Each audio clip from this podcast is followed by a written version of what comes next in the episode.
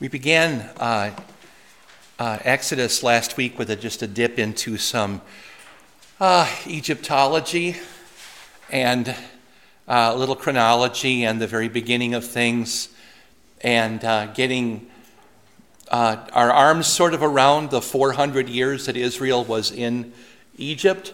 Um, God had actually already told Israel, He told um, Abraham in, already in Genesis 15 that Israel would be in Egypt for 400 years.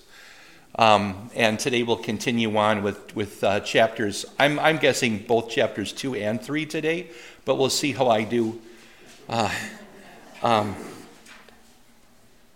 and I'm, I'll try not to rush. Uh, we had a guest Sunday morning who wanted to say something about my sermon, and she said, it was a little much. So, uh, uh, I understand. You know, sometimes there's there's just a lot to take in, and I have uh, what to some is an annoying habit of having no football illustrations um, in my sermons. I apologize for that, but um, if I should. Anyway, let's go into Exodus chapter 2. The baby in the bulrushes, and let's get right to that baby. Uh, so I don't know if that's an actual picture of Moses or not, but um, but uh, now a man of the house of Levi married a Levite woman. What's significant about the tribe of Levi at this point in Israel's history? 14, uh, no, 1526 BC. What is, what is Levi um, compared to the other tribes at this point? No. No. No, you are you are 80 years in the future. So what is Levi now? Equal to his brothers, except for one thing no inheritance. Because he and Simeon sinned. And so, in the in uh, just two chapters ago, in at the end of Genesis, Jacob doesn't give Levi or Simeon any inheritance in the land, and uh, there the, the boys are stuck. So Levi is just kind of wondering Dad is still mad at us, even though he's been dead for umpteen years, umpteen hundred years, and uh, what are we going to do? So we have this man in the house of Levi, and Levi is, in, in a sense, the least of the tribes, because at least Simeon got told, You'll live in the tents of Judah. So at least Simeon has a bunk bed. But Levi, uh, Levi got nothing at this point. So Levi is out. Um, and the, so they're the least of the tribes. And the man of the house of Levi marries a Levite woman. And uh, I'm just going to encourage all of you. Uh, if I wouldn't have said anything at all, you would never have looked. Why did I start that sentence? Because the commentaries make a big deal out of it, and because once in a while a guy will write an article that gets published somewhere about it.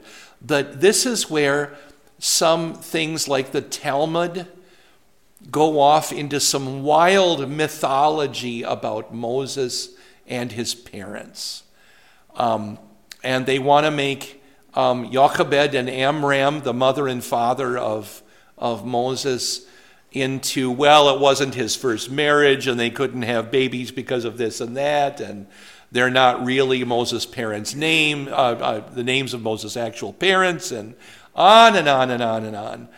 And so you have modern Jews who are convinced because of the Talmud that the Bible is a myth, because they, will, they would rather accept the Talmud as the accurate story. Why? Because it has more interesting details, because it's cool to read, and it's a fad to be a Talmud scholar today, I suppose. So we're going to take the text of God's Word as God's word and leave it alone. But we have a Levite, marries a Levite woman. She became pregnant and gave birth to a son. Uh, what, when she saw that he was a fine child, she hid him for three months. So he's a good baby. Once in a while, can you tell that a, one baby is going to be uh, a great baby? It's really hard. I'm stepping on eggshells here. I don't want to say some babies are duds or something like that, but you wouldn't. Because um, all four of mine were perfect. They, they're fine babies and, and so forth. But once in a while, I had professors tell me that once in a while you can tell that one baby's going to be very special. And I'm, I'm not sure how you would tell that. Unless, like, uh, like some of us, they were born during a major earthquake so that. Uh, Nobody mentioned in this room by that, right? uh, uh, that the Great Alaskan Earthquake in 1964 was the harbinger of my birth. So there. Yeah. Yeah, yeah.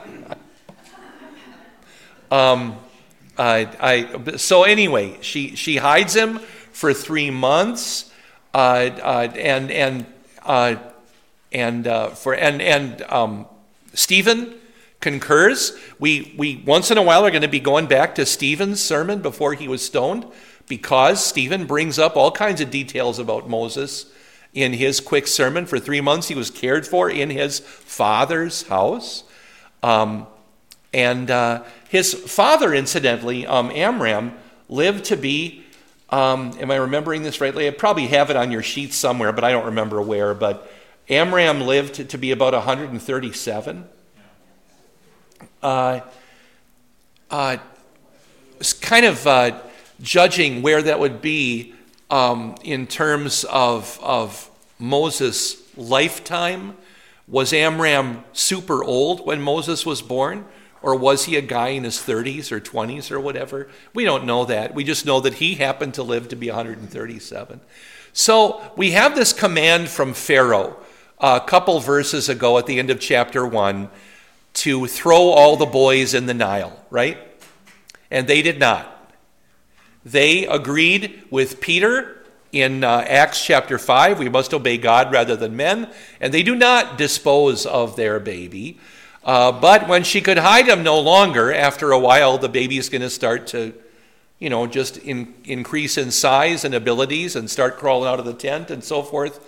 Um, she could hide him no longer. She got a papyrus basket for him, coated it with tar and pitch. Now, this ark that she makes is a teba. It's the same word in Hebrew as Noah's ark.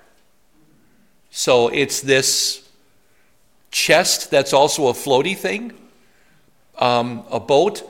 I had a professor who called it a tub, a little mini tub. Um, and to this day, I think that you can Google Moses basket and it'll give you kind of a portable bassinet. Um, with like with handles, and once in a while you see uh, a mom bring one in uh, to worship or Bible study or something like that. Um, but they're usually you know two feet long and a foot wide and big old handle and kind of a cover and so forth. But a little hand carried bassinet for, but a Moses basket. Well, she pitches it with pitch, just like Noah had pitched the ark with pitch, to make it what? Waterproof. And she placed the child in it and put it among the reeds along the bank of the Nile. Pastor Sutton did some research about the land of Goshen and the eastern branches of the Nile Delta. And I have no idea where he came up with this, but at least in modern times, um, that's the only part of the Nile where there are no crocodiles. I don't know how Don found that, uh, but um, my, uh, my former associate, but he found that, and I'll just let it sit there. I don't know if that was also true 3,500 years ago, but uh, it's true today anywhere. The only part of the Nile where there are no crocodiles. So we'll just leave it at that. But uh, his sister, stood at a distance to see what would happen to him. Who's the sister? Miriam. Miriam is considerably older. Uh, she may have been around 12 Uh, at this time, I don't know if we have that number somewhere in Scripture. We might, but she's quite a bit older than her younger brothers. Aaron is also three years older than Moses, and they didn't have to hide Aaron. They didn't have to throw Aaron in the drink. So that to me suggests that Aaron had, if I may, grandfathered out of the throw the baby boys into the Nile thing. So that now, when, when, when Moses is three months old, Aaron is three years old and a bit and didn't have to go into the Nile, but Moses had to go. So uh, Miriam rather stands at a distance to see what would happen to the baby. You see in this painting, what's in the distance there? Pyramids. The pyramids fairly accurate. The pyramids, I said last time, the pyramids were old already in the days of Moses. So at least many of them were. Although they, they, they kept building them and so forth, but they were old. One uh, structure we're going to look at today was built during Moses' lifetime, probably while he was off in uh, Midian. And we'll take a look at that and why I think it was built after he left uh, as well. Then Pharaoh's daughter. So we have two women here Miriam and Pharaoh's daughter, whoever she was. Pharaoh's daughter went down to the Nile to bathe, and her attendants were walking along the riverbank. Uh, another indication that probably there were no crocodiles is she was bathing there. So uh, uh, she saw a basket among the reeds and sent her slave girl to get it. She opened it and saw the baby. And he was crying, and she felt sorry for him. And this is one of the Hebrew babies, she said. Okay, let me uh, test your knowledge. In the Charlton Heston movie, how does she know that it's a Hebrew baby? And not only a Hebrew, but a Levite? By the design of the cloth, right? By the fact that it had the certain, was it, I forget, was it actually red, white, and blue? Probably, I think, mostly red, but a little hint there, a little nod from Hollywood. It has to be red, white, and blue. And uh, so, I don't know. Um, but how did she actually know that this baby was a Hebrew baby? He was circumcised. Sure, easiest, easiest nod to that. Um, so she feels sorry for him. And then his sister Ask Pharaoh's daughter. There's this little girl nearby. Shall I go get one of the Hebrew women to nurse the baby for you? Natural thing to ask. It wasn't her baby, so he's going to need a wet nurse. And yes, go, she answered. And the girl went and got the baby's mother. So it's best all around, it's, it's ideal. Um, mama gets to keep nursing her own baby. I wonder if Pharaoh's daughter was, was kind of alarmed or, or, or said, huh, when the baby just took right away to the breast, like, oh, they get, they get along really well. Huh. Pharaoh's daughter said to her, Take this baby and nurse him for me, and I will pay you. So the woman took the baby and nursed him.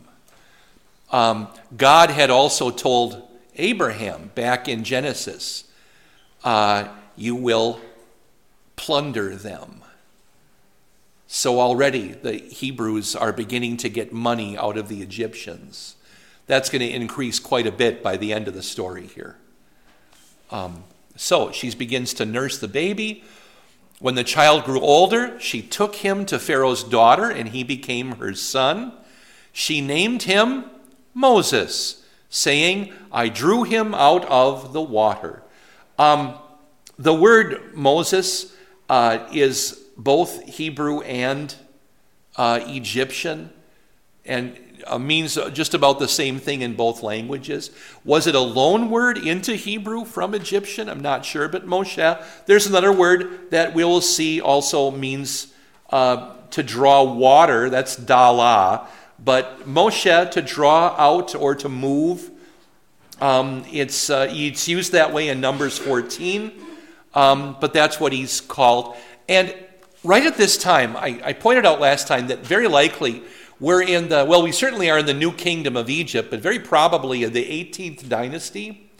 And there's something about the 17th and 18th dynasties of Egypt that is not true of any earlier dynasty or any later ones. And that is this word element, Moses. So you have pharaohs with names like Ahmose, Thutmose, Kamose, Amenmesse, possibly, and other things. So they're common in pharaoh names in particular. Um, the, the one drawn out by Ah or Ka or Thut or, uh, or uh, uh, uh, uh what was his name? Uh, Set and other things. Setmos, probably one. Um, so you've got this word element, 17th to 19th dynasties, not before and not really after. So unique to this time period. Does that seem to place Moses also in the same time frame? I think so. Uh, one day, after Moses had grown up, he went out to the, where his own people were and watched them at their hard labor. Now, notice his own people. Moses himself writes that. His own people. He had already discovered or been told by Mama or by whomever that he is an Israelite. He knew. I don't think it was probably hidden from him. For one thing, there's the whole issue with he is circumcised. So he may have asked somebody about that along the well, we, are, we got you out of the river because you're a, you were a Hebrew boy, so or an Israelite boy. So he knows that, um, and now he's begun to throw his lot in with the Israelites as well. Stephen is the one who tells us in his Acts seven sermon that Moses was forty at this point. It's the inspired word of God. We have no reason to doubt Stephen. We do know that Moses died at 120 and that Moses began to lead Israel at 80. And Stephen is the one who furnishes us with this 40 number, which fits in with everything else. No reason to doubt Stephen um, at all. Brad? Do we know how old Moses was uh, when he was weaned? So that, that would be the point where his mother was no longer taking care of him, but he went into uh, Pharaoh's house? Typically, t- to be honest, uh, much older than we would normally think of. So between three and five, so probably. Have Could have been told by his mother. Yeah, yeah, yeah, sure. Um, I didn't repeat that, but Brad asked when Moses was weaned. And no, we don't know that, but we do know that um, babies in ancient times were typically weaned quite a bit later than they are now. So three, four, five years old. He'd have been walking and talking probably. Um, yeah, when when uh, Kath and I were asking about our very first baby uh, with our doctor back in Wisconsin, and Kath was wondering, you know, when do you stop weaning? Our, our, our doctor was a woman who had not long before had her second or third baby. So she was kind of in the mix with us at the same time. In fact, she was in one of our later Lamaze classes, our own doctor, you know, because she was pregnant again and so forth. And um, and uh, uh, forgive me, this is just about to get PG 13. Are you okay with that? So, uh, the, the, our, our doctor said, uh, uh, I figured it was time to wean when my daughter walked into the room with company and pointed at my chest and said, Doze, I want doze. So, okay, maybe it's time to wean the baby about now. But what would you be there? Three, four, three. Maybe even two, depending, I suppose. Um, I'm all confused because my wonderful sons were reading at three, and I don't know when, what real children are like. I have no idea. Have I told you the story of me crashing the car in Washington State? Because my two-year-old in the black in the back seat suddenly read a street sign, and I thought, "What? What? What? What?" And uh, we were driving, we were in downtown Kent, Washington, and we had been reading alphabet books to Jonathan, and he was not yet three. And he reads a, a, a sign. This is back in the 90s, okay? So keep in mind how long ago this was. He read a neon sign in a, in a storefront that said, uh, fax. Remember what fax used to be? Once upon a time? Okay. And uh, my baby out of the back seat says, F a X. That spells fax. Mama, what's a fax? And that was that's uh, that's how I found out my son could read. Didn't know that. So, but well. All right. So Moses uh, was watching his own people at their hard labor. He saw an Egyptian beating a Hebrew, one of his own people. Prob- it, we, we think it was a taskmaster. I don't know if it was actually Vincent Price, but it was probably a taskmaster of some kind. And, uh, or it could have been an ordinary Egyptian. I don't know. People have different ideas about, uh, about uh, corporal punishment and about various kinds of slavery. Do you, have, do you know uh, what uh, Ulysses Grant did once um, uh, regarding this? Oh, was on the eve of a major battle.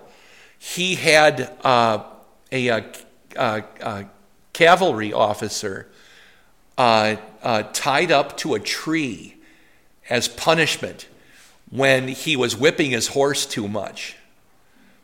And Grant was that much of a cavalry officer that he's like, You're not doing that. And he made him stand there tied to a tree all night because he had mistreated his horse. And Grant said, The horse is more valuable to me than this guy. And uh, so that's, that's, uh, that's my U.S. Grant story. Uh, glancing this way and that, and seeing no one, he killed the Egyptian and hid him in the sand. Lots of sand in Egypt to hide somebody in. The next day, he went out and saw two Hebrews fighting. He asked the, the one in the wrong, Why are you hurting or hitting your fellow Hebrew? And the man said, Who made you ruler and judge over us? Are you thinking of killing me as you killed the Egyptian? Isn't that a curious uh, sentence in verse 14? Moses, is, is his own conscience just stinging him? Who made you ruler and judge over us? Who did that down uh, 40 years down the road? God did, but he wasn't ruler and judge yet. Uh, and uh, it's just like uh, when people try to take uh, revenge um, or become vigilantes uh, today. there was a guy who lived down the street from me in my hometown when I was a boy and he belonged to a group.